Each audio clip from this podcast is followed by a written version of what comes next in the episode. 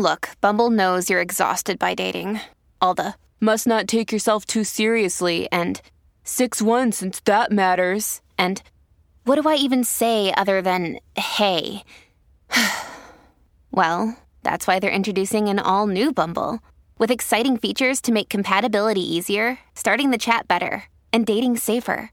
They've changed, so you don't have to. Download the new Bumble now. Welcome to season two of Lies Agreed Upon, the podcast that looks at how Hollywood uses history to talk about today. I'm Leah Parody. And I'm Brian Crim.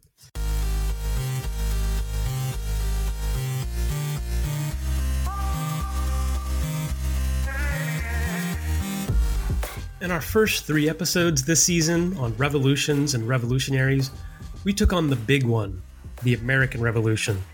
And boy, uh, there are a lot of lies agreed upon to choose in that one, right? So we settled on the inevitable revolution, the inherent purity and wisdom of the founding fathers, who, it was told, were the primary movers of events, and finally, that the war was waged between idealistic freedom fighters and corrupt occupiers. That is to say, good guys versus bad guys, clearly defined. Episodes four and five are about a genre of film that was very popular in the early 1980s and combined heroic journalism with, to use the parlance of the time, third world revolutions. When we began scrolling through films to discuss, we noticed that a bunch of these journalist movies came out during Ronald Reagan's first term.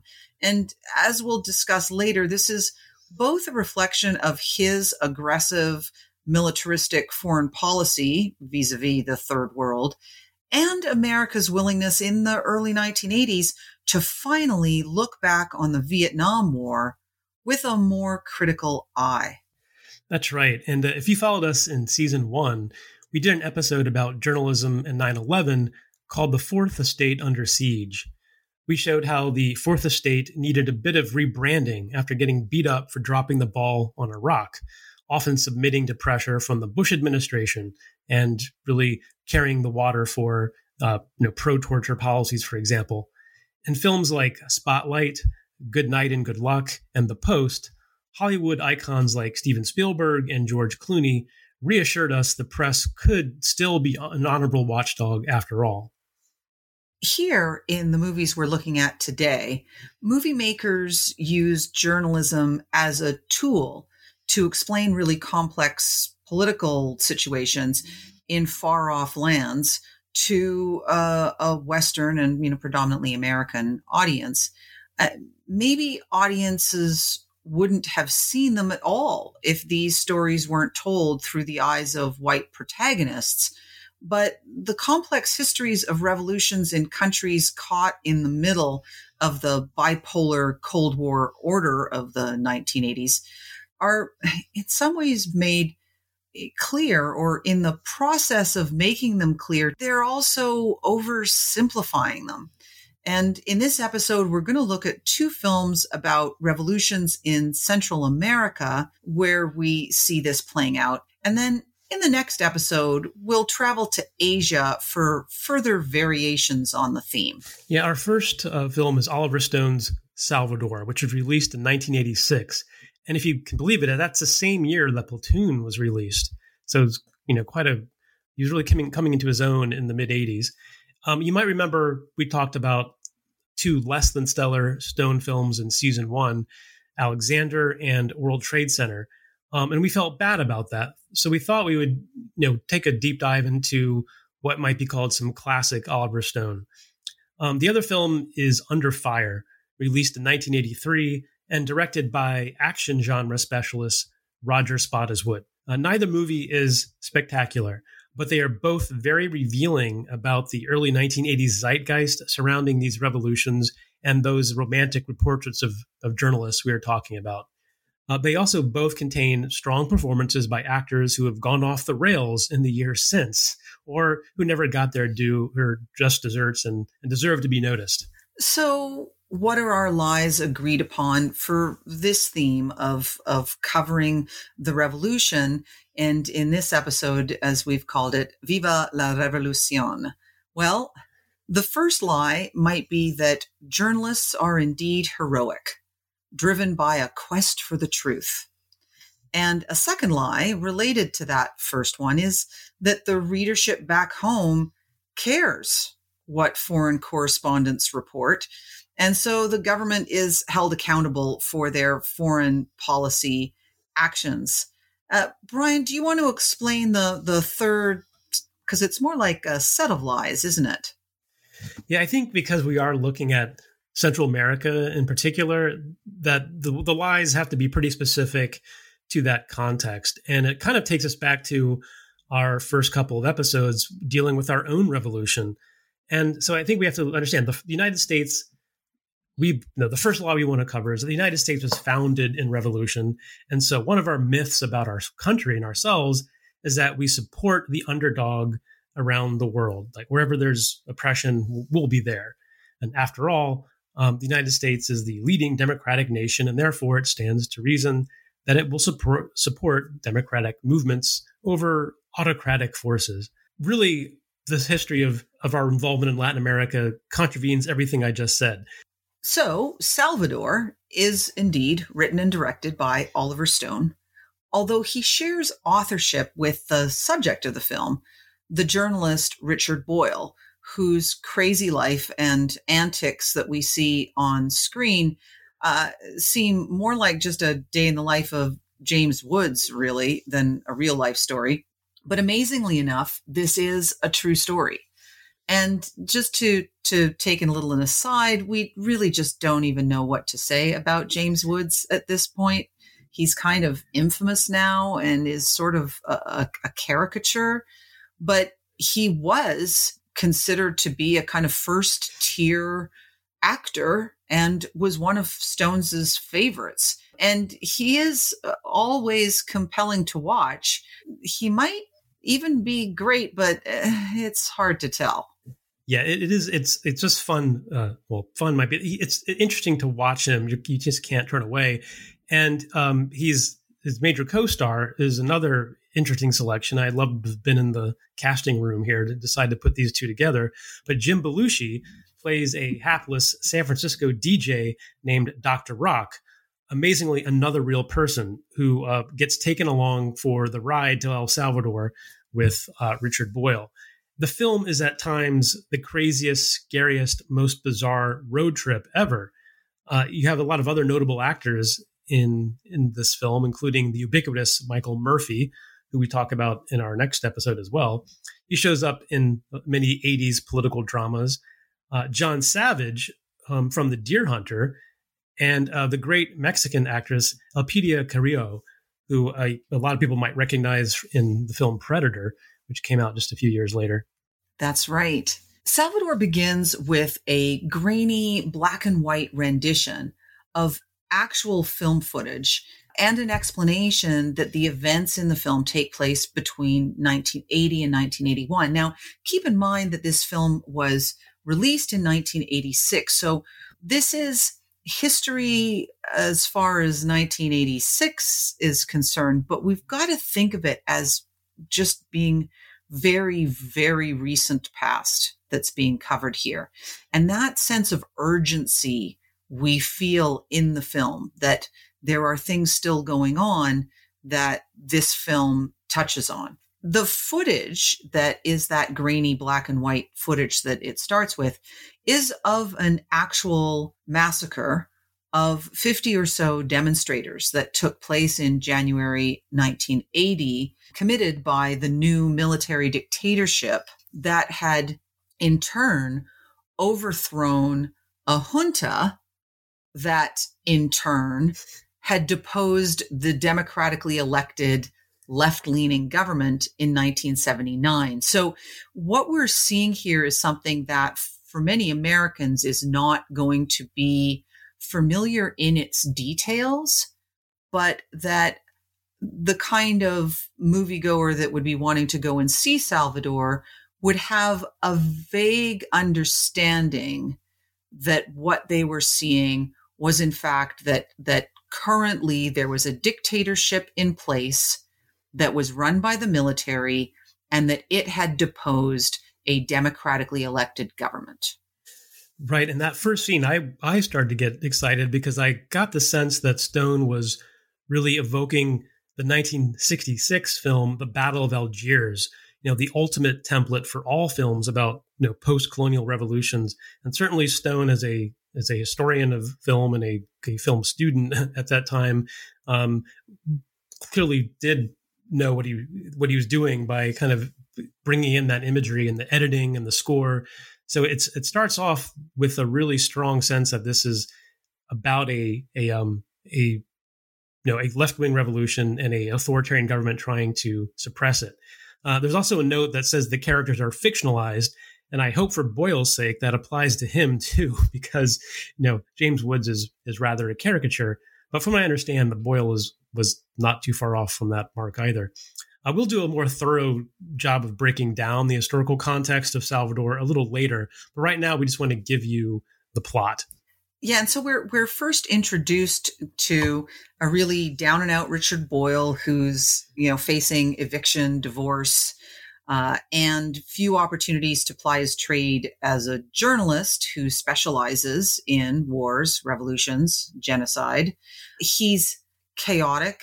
He's insufferable a terrible husband and father, completely irresponsible. But we do get the sense that he knows his business. We come to understand very quickly that he was in Ireland covering the IRA. He was in Cambodia. He was in Afghanistan. And it seems that El Salvador is next. And that's where he wants to go next. And so he, as one does, grabs his sad sack buddy, Dr. Rock, and literally drives drives from San Francisco to Central America hoping to make himself relevant again. Yeah, and as you might expect the journey is crazy and as they get closer to San Salvador, you know, the capital, the sense of unease and casual violence increases.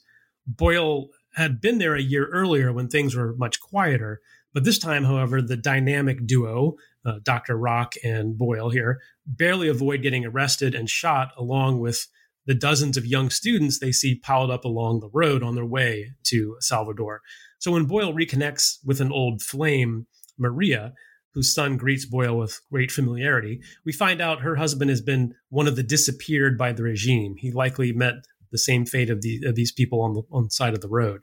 Boyle tries to settle into the country and the circumstances that he left the year earlier, only a year earlier. But he can't help but get sucked deeper into what is becoming more and more of a powder keg. And this powder keg is propped up with US money. And that's happening because of renewed fears that there will be a domino effect in Central America that once one country falls to communism, then there'll be the next and the next and the next. In this case, Guatemala, Nicaragua, and El Salvador. You know, uh, I've never quite been clear what they're thinking with all of this. You know, next stop San Diego. I'm, I, anyway. Boyle reconnects with photojournalist that he has worked with before, John Cassidy, who is played by John Savage. And uh, very soon they stumble across grisly scenes of mass execution and burial that uh, indicate that this situation is moving into a far more serious and far more deadly phase. And Cassidy sort of foretells his own fate when he comments to Boyle, You got to get close to the truth. You get too close, you die. Yeah, and that scene it really kind of looks like uh, something out of Dante's Inferno, like the the piles of bodies. It's it's very you know, stunning, really. Uh, and Boyle then becomes he's everywhere. I mean, he's frantic, kind of like we'd expect from James Woods. He's he's flitting from everywhere to every perspective as well. He speaks to human rights groups, priests and nuns, left wing union leaders and politicians. And most instructive for him and us, the audience, a group of Reaganite military and diplomatic advisors in the U.S. Embassy, which is about to change hands in the sense that it's moving from a Carter administration to a newly elected Reagan administration. Um, spinning crazy tales about Castro pouring arms into the region and sending tanks to the U.S. border. these guys in the embassy are are just basically treating the current ambassador, played by Michael Murphy, who is a Carter appointee, like he's just part of the furniture.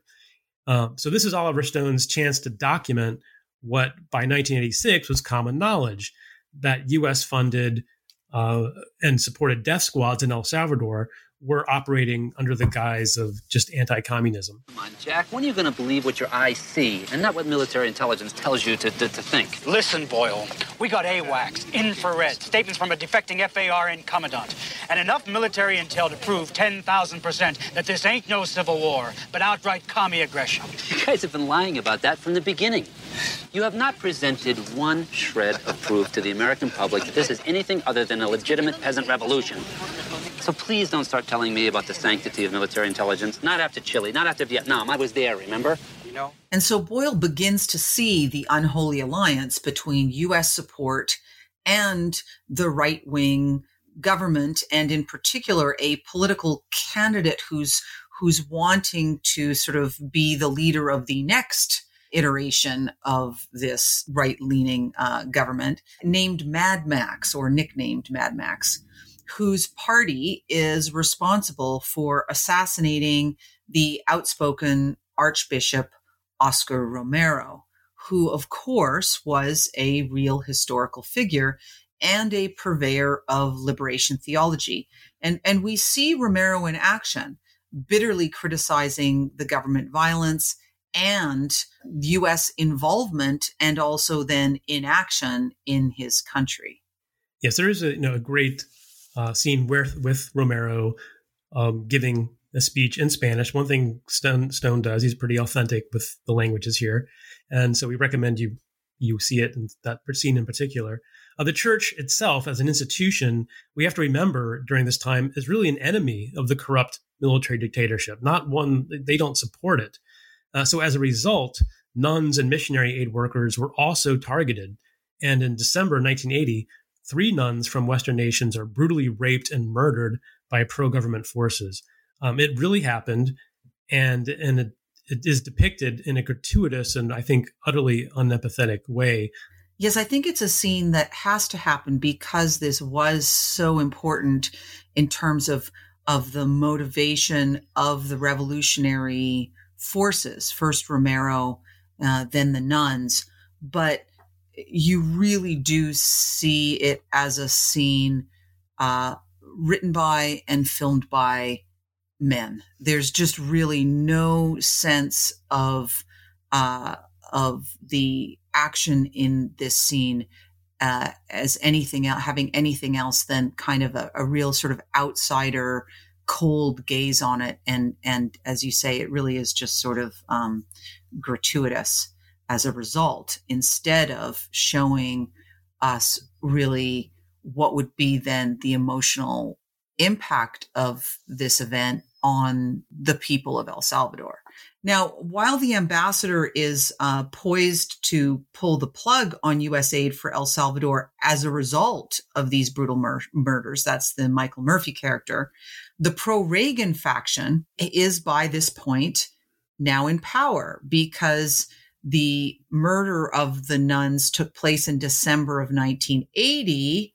And then by the time we flip over into 1981, presto, we have a new administration. Carter's out, Reagan's in, and the new Reagan representatives in the country are not about to pull the plug on U.S. aid um, just because of these murders.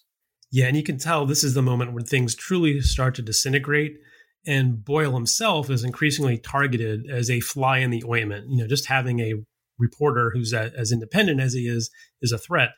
And so we want to play a, a, you know a clip from the film that gets to this because one of the things Oliver Stone likes to do starting in the mid 80s is really have a defining scene that really spells out the political context or the message he's trying to get across. And this is the scene where he's he's really set the stage for this. It's Boyle sitting with a CIA guy, kind of a right wing State Department guy, and like a general. And but they're definitely representing the Reagan perspective of the uh, foreign policy in Latin America. And at the on the other side is Boyle really running down all the things that they're doing wrong and how they're missing everything that's right in front of their faces. And this is a long historical uh, just mess that the United States is responsible for. Uh, we want we we want to play this to show you this tactic of Stone as well. Does he he needs to insert the political message in a in a nice bite, sound bite, and that's what he does here. You've been lying about the number of advisors here. You've been lying about the trainers here in TDY. Bullshit. You've been lying about switching so-called humanitarian assistance money to Salvadorian military coffers. And you've been lying, saying that this war can be won militarily, which it can't. Of course it can. Now, I mean, what are the death squads but the brainchild of the CIA? But you'll run with them because they're anti-Moscow. Bullshit. You let them close down the universities. You let them wipe out the best minds in the country. You let them kill whoever they Bullshit. want. You let them wipe out the Catholic Church, and you let them do it all because they aren't commies. And that, Colonel, is bullshit. You know, I'm often asked by people like yourself to examine my conscience, and every now and then I do examine it. What do you find there, Jack? That whatever mistakes we make down here, the alternative would be ten times worse. And there you have that uh, telling line whatever mistakes we do down here, the alternative is 10 times worse. How many times has that been uttered behind uh, the, the, walls of U.S. embassies uh, during the, the Cold War? Uh, I would like to point out, though, here, although we're we're still doing our our kind of our rundown of the film, uh, that I'm not sure, you know, this is uh, many people do consider these scenes to be Stone at his best, but I always feel that on a certain level, they're actually lazy storytelling because you should be able to incorporate all of this into your film instead of having a single character doing basically like a data dump uh, for all of the viewers. Yeah, I, I, agree. And as we'll play a little bit later, where there's a retrospective of the film from 2011, it was clear this film almost was done in the same way that Boyle and Dr. Rock sort of dealt with things that are just on the fly and just who knows what it seemed to be a crazy experience making the film. And I think this was done just because they didn't have any other explanatory section of the film other than that moment. The scene is kind of meant, I think, to bring some clarity to it. But yeah, I agree with you. it, is. It does come off as just lazy at times. I think it gets much better by the time you get to like Wall Street and things. It's it's more subtle. And then back to the plot. Um, once, as we have said, that we have the Carter appointee gone, um, and uh, all of Boyle's uh, uh, dressing down of these officials the falls on on deaf ears. The U.S. troops who have already been in El Salvador, sort of in secret, come out into the open, as do the weapons that come flowing in. And at, by this point, Boyle, who's been denied the visas for Maria and and her family, he's desperate to escape with Maria. Of course, uh, poor John Cassidy, as we've already sort of foreshadowed, he gets both his iconic shot in a battle, but he is also killed. And the movie ends with Boyle managing to smuggle Maria and her surviving son to the US, but their bus is boarded and Maria is discovered. Now, it's a very different experience watching this in 2021 after the misery of the Trump years and so the casually ejecting of the most vulnerable uh, to their fate off of this bus has has a, a quite a substantial impact when you're watching it uh, today. And the film does end with a note explaining that Boyle is still searching for Maria, um, who was reportedly in a Guatemalan refugee camp. Um, and then we are also uh, reassured that uh, Dr. Rock uh, made it back safely uh, as well.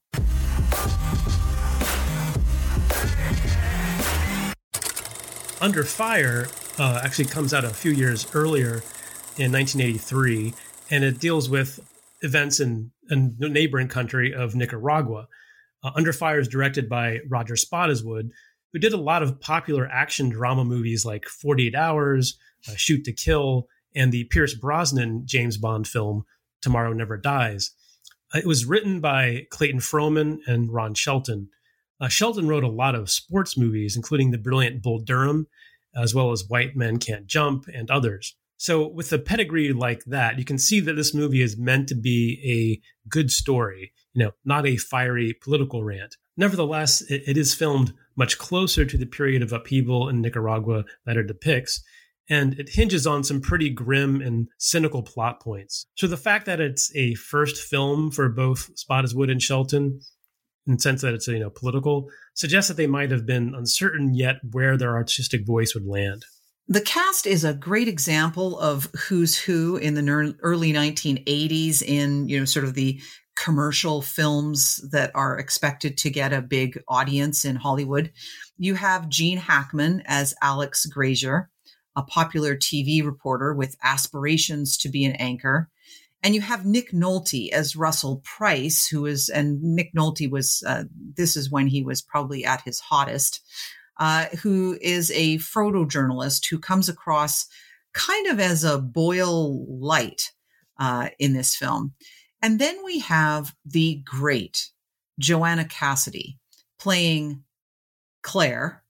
Typical for the time, her character isn't even given a last name. But Joanna Cassidy is always fantastic and uh, I think should have had a, a, more of a starring, you know, high uh, visibility career. But quite frankly, I think that she was an actress type of that time that would do very well today, but I think that Hollywood didn't quite know what to do with her uh, in the late 70s and early 1980s, except have her uh, play replicants in uh, Blade Runner right. and journalists in uh, in Under Fire. Yes, and I think in Blade Runner she also just had a one name as well as a replicant. But I agree, she she was really um, um, it was refreshing to see, honestly, in this film. Uh, they, you know, the, the three of them make a love triangle, and it's dropped right in the middle of Nicaragua in 1979. And a lot of the time, the plot can't decide if we are supposed to care more about their love lives or the, you know, impending collapse of the Somoza regime. There are also some other great actors passing through this film, including a young Ed Harris as a creepy mercenary named Oates. Richard Masur, who was a character actor you found everywhere in the 1980s. Uh, I think he was even a regular character on Rhoda, uh, but you saw him in all sorts of films across all sorts of genres. And here he's playing a slimy political consultant working for Somoza. And then we have the great French actor Jean-Louis Trintignant, who is known for his work in such classics as Bertolucci's masterpiece Il Conformista. Also, Trintignant's French insouciance is put to great use here as, uh, uh, and that's, I think, part of the reason why they've cast him, uh, because he's playing Marcel Jazy, a spy who does Somoza's dirty work while supposedly working for the French embassy. Yeah, he, he was a, kind of a breath of fresh air as well in this. Uh, Under Fire begins with an explanatory note about Somoza's long and corrupt reign coming to an end. But our first action involving the trio of characters takes place in Chad, in Africa. Uh, like all the movies in our two episodes on journalism and revolution, reporters are sometimes as mercenary as Crazy Ed Harris. And so you see that here. You know, they're constantly chasing action and tragedy to get the right picture or soundbite or clickbait, for lack of a better phrase. So Alex, Russell, and Claire are seen to be al- already indifferent to where they are. It's it's all about just being first. Yeah, once they relocate from Chad to Nicaragua, Claire has this great line You're going to love this war. Good guys, bad guys, and cheap shrimp. it's the very jaded worldview of Western reporters who can drop in and out of hot zones and never have to get too close to the misery. Yeah, and they, you know, it's all about the alcohol and the appetizers and and you know, good fast story they can jump right into. So as they they're in Nicaragua, as they travel across the country, Russell and Claire do get a sense of the rebels, who strangely enough are never identified as Sandinistas, and the mythical commander, someone named Raphael, uh, kind of looks like Daniel Ortega, but it's not him. So you have to wonder, you know, why they bothered to kind of create this fake element when it's news, certainly in the 1980s. But however, Somoza is a character in the film and is cartoonishly stupid and vain. He's played very well by uh, Rene Enriquez, who people oh, people of a certain age will instantly recognize as Ray Calletano from Hill Street Blues. Um, there's also a lot of violence, you know, government killings, and you guessed it, Ed Harris killing anyone and everyone. And really, the most dramatic moment in the movie involves the murder of Alex at the hands of government troops, uh, who then immediately blame the killing on leftist rebels. It's uh, it's very effective the way that it's filmed because we see the action through the lens of Nick Nolte's camera because he's using it, the zoom on it, to be able to see closer what's happening. And so we have the sort of graininess of this lens and him with the camera. And then on top of that, the I think it's also very, very impactful because it is based on a real incident. The murder of ABC reporter Bill Stewart and his translator Juan Espinoza by Nicaraguan National Guard troops in June of 1979. So much like in Salvador, there are these key real events that are woven into the fictional account and that we need to remember with Salvador and then particularly with Under Fire, which was filmed and released closer to the events that it's depicting, that there would be people in the audience who would think to themselves, ah, this is a fictionalized recounting of this real event that got a lot of coverage. And as in Under Fire, the the real shooting was caught on film and kind of marked the end of the Carter administration's relationship with Somoza, uh, whose regime fell just a month later. Uh, so you have these moments in the film that also deal with you know journalistic ethics, and at one point, Russell breaks his loosely held code of ethics and agrees to stage a photo of Rafael, this uh, mythical leader, still alive, in hopes of preventing further violence. So he's actually taking sides with the rebels by doing this. And so at the end of the film, Russell and Claire are also celebrating along with everyone else in Managua as if they were part of the revolution, really obviously crossing a line if you're going to have one about ethics and journalism. Uh, and meanwhile, however, Ed Harris, who shot dozens of leftists, is also enjoying the celebration, drinking a Cuba Libre like nothing happened. Yes. And um, now, unfortunately, there aren't a lot of clips from Under Fire that we can play for you because mm-hmm. the main characters being photojournalists mean that a lot of the action and exposition happens visually more than it happens through dialogue. But we both happen to love 1980s movie trailers, and the one for Under Fire doesn't disappoint. So let's play that and also take a walk down memory lane as we enjoy the deep voiced announcer. Nicaragua, 1979. It's June 10th, the evacuation of Leon. Their job is reporting the news. They freeze truth in pictures. They put war into words. Forget the Pope, Charlie. You got the Pope someplace every week. Big story down here because it's the first sign of fighting in Managua. Were you guys making it before she split? No. For God's sake, Alex, we're friends. But they fell in love in a country under fire. Which side are you going? Oh, I don't take sides. I take pictures.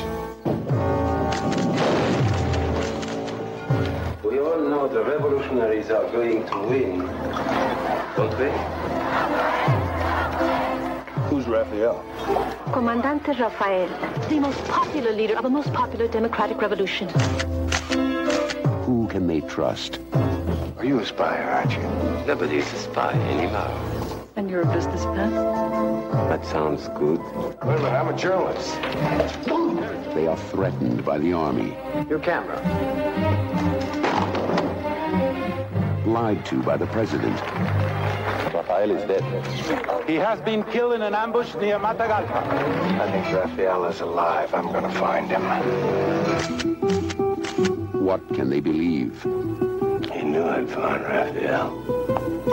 He wanted me to. They are used by the CIA, You are murderer. Murder. Murder is a word for criminals.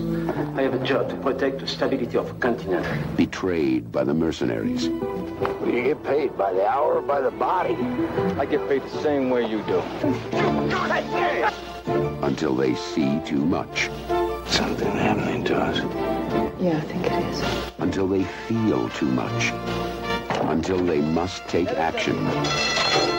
Somoza's a killer. I thought the war would end soon. How many reasons do you want? Action that could cost them their lives.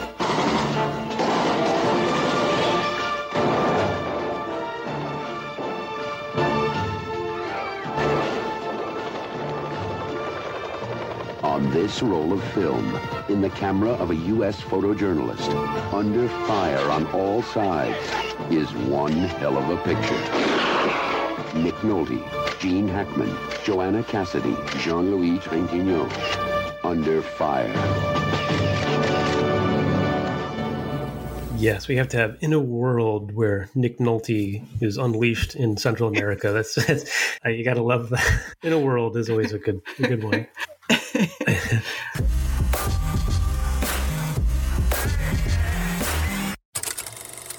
All right, so let's revisit our lies agreed upon for this episode and dig deeper into the very specific historical context of these two films. Um, the first lie is about the hero journalist, almost always a male with a drinking problem, but a good soul beneath it all. Their work actually means something, don't you know? And the second lie is that the reporter's audience, whether in print or TV, actually care and react, pressuring governments who supposedly also care to do the right thing because of investigative journalism. The third lie is actually two lies about the Central American revolutions depicted in Salvador and Under Fire, specifically the U.S. role in both causing them and making them worse. The first you know sub lie the united states was founded in revolution and supports the underdog around the world and two the united states is the leading democratic nation and therefore supports democratic movements over autocratic forces Yes, and let's take the last one first. Since the ins and outs of these revolutions, they are kind of confusing, even if you paid attention to them at the time. So let's remember that the Reagan administration came to Washington determined to combat communism, especially in Latin America. Reagan and his, and his advisors focused in particular on El Salvador, Nicaragua, and Cuba. Secretary of State Alexander Haig decided to make El Salvador a test case of his foreign policy, basically backing the right wing military junta in its brutal suppression of the FMLN. So Boyle in Salvador is going back and forth between these two, the right wing military junta and the FMLN. But back in the US, there were conflicts between the Reagan administration and Congress. And these frustrated the administration's bold plans. So while Haig fought for a significant increase in military assistance in El Salvador, Congress made certification of progress on human rights a quid pro quo for that military assistance. And so the two branches of government regularly clashed over assistance and certification. And so you see the beginning of this dynamic in Salvador when it was still technically Carter's foreign policy, but where we have this tension uh, with all of the, the the players on the scene. Right, and occurring almost simultaneously in Under Fire is, is the Nicaraguan Revolution, which actually spanned decades. Know, the rising opposition to Somoza in the 1960s and 70s was led by the Sandinista National Liberation Front, which finally ousted Somoza in a civil war which is in the film, beginning in the countryside in 1978 and culminating in capturing the capital of Managua in 1979. The Sandinistas immediately faced rebels of their own with the US backed Contras. Tens of thousands died as both the US and Soviet Union poured money into the region until 1990 when a truce ended the conflict. Daniel, Daniel Ortega is still holding on to power, and it seems as if he's putting off some Somoza vibes of his own.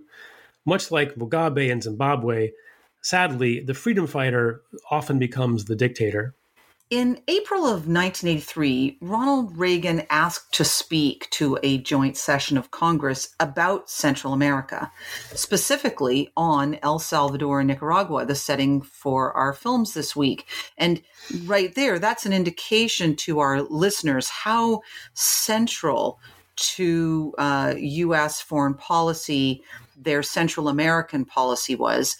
And also, how front and center the events of this region were in the American awareness of what's going on elsewhere in the world. Remember that Vietnam had ended just a few years earlier, and now Central America is kind of taking the cultural place of Vietnam in terms of the, the shift towards where Americans who believe in things like the you know domino theory where their fears are oriented and where those who are were protesting Vietnam and who see the the events or the the justifications of the bipolar world order as as you know problematic to say the least like that their their attention is also turning to Central America as the next stage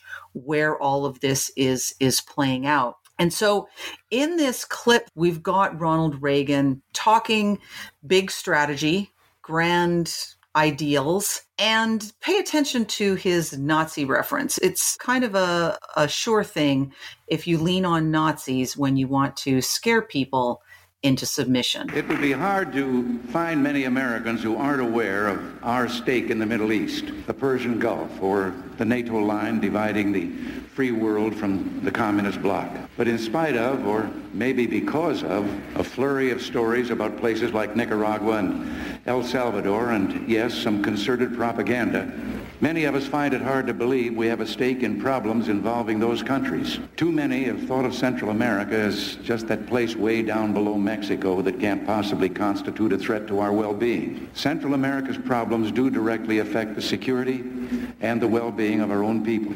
And Central America is much closer to the United States than many of the world trouble spots that concern us. El Salvador is nearer to Texas than Texas is to Massachusetts. But nearness on the map doesn't even begin to tell the strategic importance of Central America. Bordering as it does in the Caribbean, two-thirds of all our foreign trade and petroleum pass through the Panama Canal and the Caribbean. It's well to remember that in early 1942, a handful of Hitler's submarines sank more tonnage there than in all of the Atlantic Ocean. And they did this without a single naval base anywhere in the area.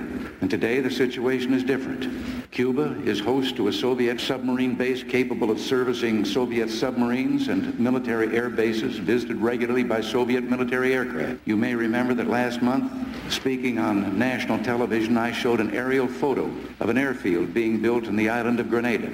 Well, if that airfield had been completed, those planes could have refueled there and completed their journey. If the Nazis during World War II and the Soviets today could recognize the Caribbean and Central America as vital to our interest, shouldn't we also? You can tell by Reagan's speech here that it's in the grand scheme of things, this is a global Cold War and you should you know and you should you really care about death squads and dead leftist students or peasants or indigenous peoples? Reagan was hoping the answer was no. And and you won't hear much rhetoric on safeguarding democracy in central america here. And there's no scarier word in us foreign policy than revolution. So when I listened to Reagan, it's clear Oliver Stone was was you know using these embassy goons in Salvador to embody these paranoid delusions at the heart of, of early Reagan era foreign policy. Yeah, it's really interesting, Brian, when I teach I teach a course on the Cold War and film, and it's always interesting when I teach the Central American stuff to my students, and I give them these uh, unclassified CIA how to manuals, basically, sort of how to undermine any populist uprising and how to keep authoritarian dictators in power as long as they promise not to be communists. And it's really interesting how my students have to completely recalibrate their sense of their identity, their national identity as Americans, because, you know, as, as you just said, you know, there's no scarier word in US foreign policy than revolution. And yet the American national identity is so tied up with this idea of being born out of revolution. And so, eh, you know, we're hoping that with these episodes, both the ones that are on the American Revolution and now moving to revolutions in other places and looking at how Americans consumed them through movies, to see just how big of a gap there is between the sense of ourselves and then how our nation has acted in our name when it comes to revolutions all around the world. Yeah, in a way that this really does capture the theme of the season. You know, not not that the United States is front and center in a lot of our episodes at all, but certainly how the West or you know imp- legacies of imperialism and the U.S. is certainly part of that in the 20th century have made the West really the the ones fearful of revolution instead of those that actually would support a meaningful democratic one, and that's certainly what you're getting from Reagan here. Um, it also helps us think about how how do we look back on these Central American revolutions decades later. And we came across a, a 2011 panel discussion with Oliver Stone and James Woods revisiting Salvador. It's a Lincoln Center screening um, where they have a, a, discussion afterwards. And we wanted to play a, a little bit of that because certainly Oliver Stone has had time to think about what was driving him to make the film in the 1980s, having himself lived through Vietnam and, of course, at the same time making uh, Platoon, how, how, he draws a connection between uh, Central America and Vietnam, as we just did in, in our episode here. The movie was always financially in dire shape. So I said, I gotta. This is probably the last movie I make. I really thought so. I'm going to throw in everything I feel about this situation. And I actually we fought for it all the way through. People wanted to cut it, of course, for various reasons, talky and all that. But no, we stuck with it, and we said we're going to make this movie. For, although it is a little bit uh, static, but you know, the argument is, is remains a valid one. It's still an argument that exists to this day. And it, uh, who thought in 1986 that this thing was going to get even worse? I mean, we thought Vietnam was was was in the the issue of Vietnam was behind us. It, it, was. I was shocked when I went to South uh, Central America and I saw American soldiers all over Honduras fighting the the Contras uh, in in Nicaragua against the the revolutionaries. It was it was all deja vu, and I was shocked. Uh, and that's why this movie got made because uh, we didn't want another Vietnam, but we didn't see what was coming. Well, now is a good time to open things up and discuss what connects not just these two films, but our films next week The Year of Living Dangerously and The Killing Fields. And that is the culture of journalism in this late Cold War era. Now, Richard Boyle and the Gang of Three and Under Fire are prototypical, egotistical, difficult, single minded reporters who take on the big, bad, corrupt US government and score some moral victories. Now, they got the story, they showed some personal growth. And shed some of their angelic light on the plight of the sad foreign people, usually ignored by the West. Yay, journalists!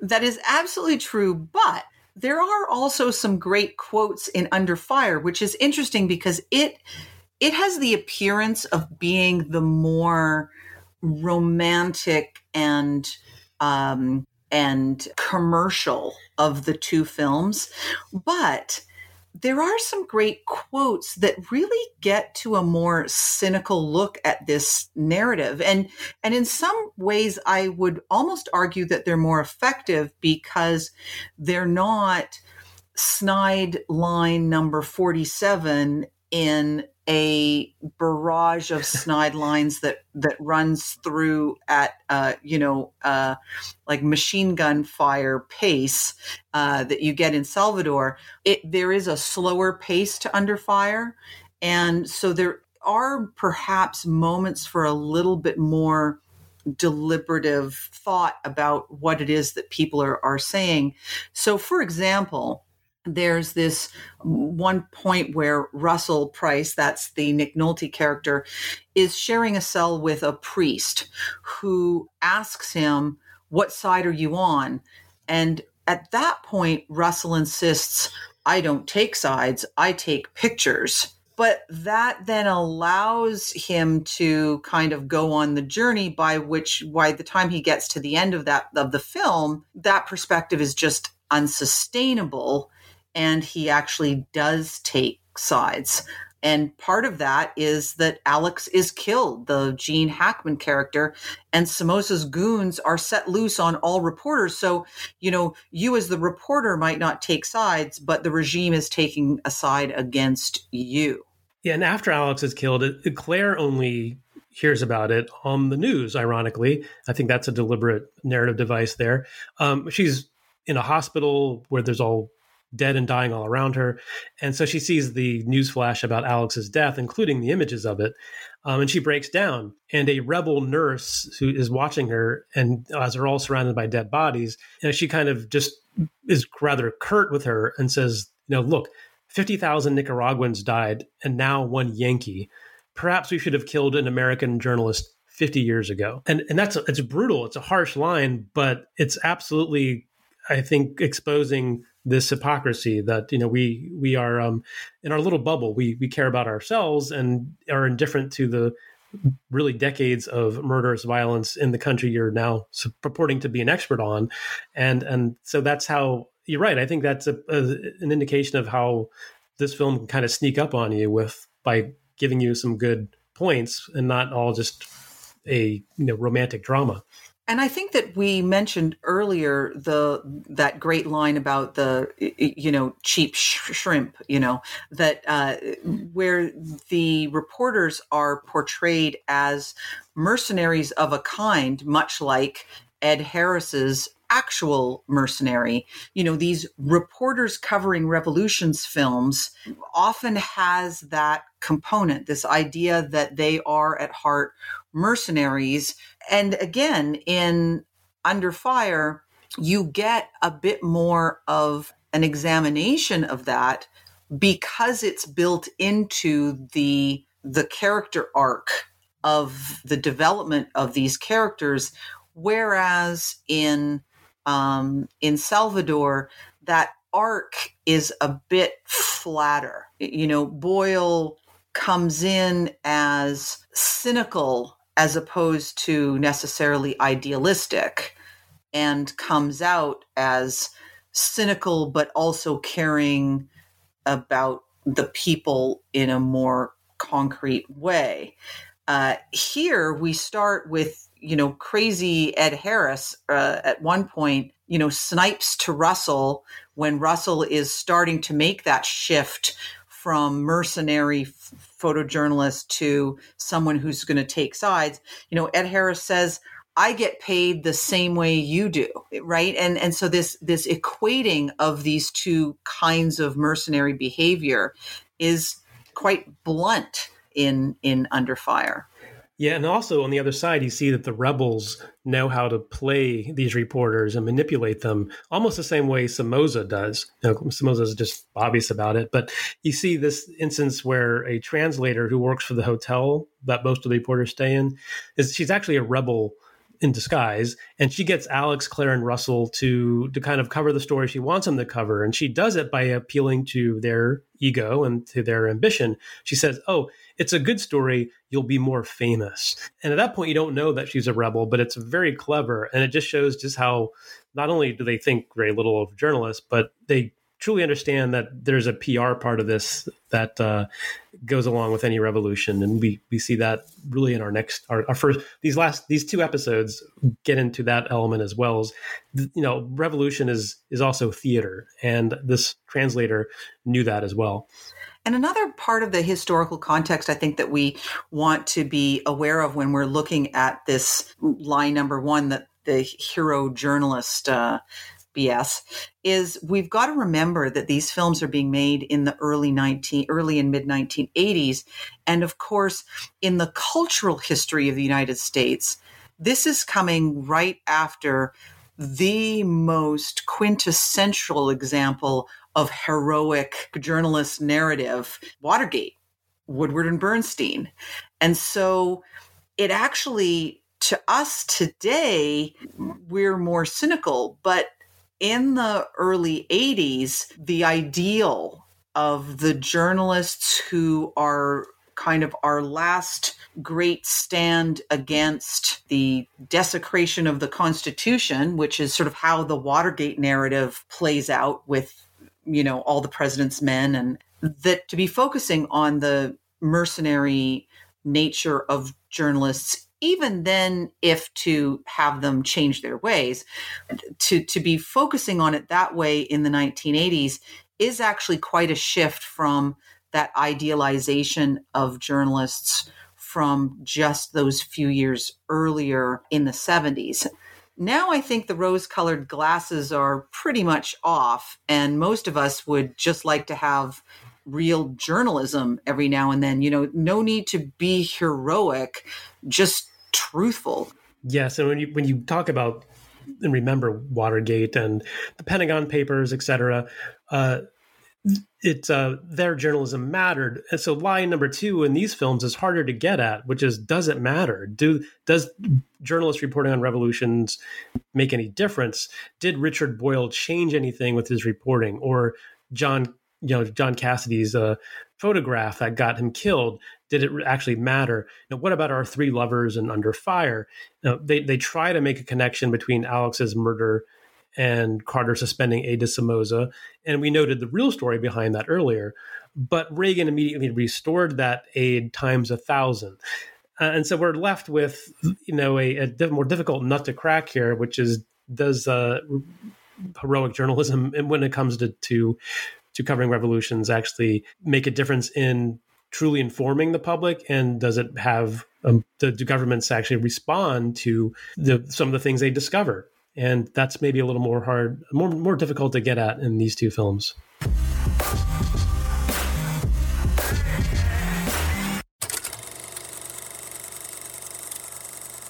by way of conclusion we we like to do our recommendations and I, I recommend both films with uh, some qualifiers. I I, I, was um, just just riveted by Salvador, but not because it was just, as we noted, a kind of gonzo filmmaking adventure. But I don't, I didn't like it as much as I remember I thought uh, I did when I first saw it, and maybe it's because I, you know, it's too much Oliver Stone, or I, I see just where where he, all of his faults lie as a filmmaker and a personality showing up in Salvador. But it, I think it's an important film because of of uh, the subject matter. Uh, Under Fire, I didn't, I had never heard of honestly, and um, and I didn't have much expectations for it. But I but I think, as we noted, it does sneak up on you with with some interesting dialogue and points to be made about the ethics of journalism as well as really what drives American foreign policy. Is it just being insular and and self obsessed, or is there possibility for empathy for other people, uh, even through the through the lens of a journalist? And I think in a way it, it, it gets to that, despite being you know a Hollywood romantic drama. So I recommend both because they do get to our point here about Hollywood choosing to use journalists to uh, cover third world revolutions. That tends to be what was the dominant way of thinking about them in the uh, the 1980s, at least. Yeah, and I agree with your evaluation of both of them, and and it's important to mention to our listeners if they're um, uh, thinking about whether to watch these movies that you know both of these movies are very economical. They they're an hour and a half long each of them. They do a lot in a very little amount of time, and I agree that Salvador is both riveting and also not the movie that I remember. And I think it's really part of that is that it's very interesting to think about the journey that we go on as viewers over time and that we never are returning to the same thing because we're not the same person when we uh, when we return to them and that i've definitely found with salvador and the other thing to to i think say about it is that in both cases there are real choices made by the filmmakers in terms of how they look that play into the message that the movies are trying to convey or you know what they're trying to do and and I think that's one of the reasons why Under Fire sort of sneaks up on you because it looks lovely. It's very beautiful. It's filmed really well. And in a way, I think that that's sort of intentional because it kind of lulls you into the sense that this is going to be some kind of romantic travelogue which is kind of a slightly more um, romantic version of, hey, you know, cheap shrimp, right? Like that you're supposed to think about it uh, as if it's this kind of fluff, unimportant thing. And then you realize that you've landed in something that for other people, our life, uh, you know, is a life and death situation. And, and that that journey, I think it, it does better than, than you imagine it's going to when you first start the film. Well, we hope you will uh, join us for episode five, where we take our journalists and revolutions east and talk about uh, the films of the Year of Living Dangerously, which is set in 1965 Indonesia, and The Killing Fields, set primarily in 1975 to 1979 Cambodia.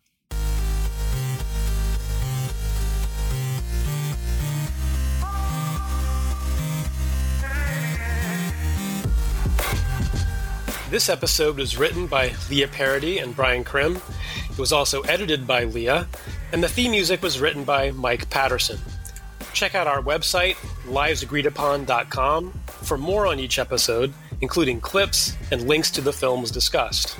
Be sure to subscribe to get this excellent free content in your inbox.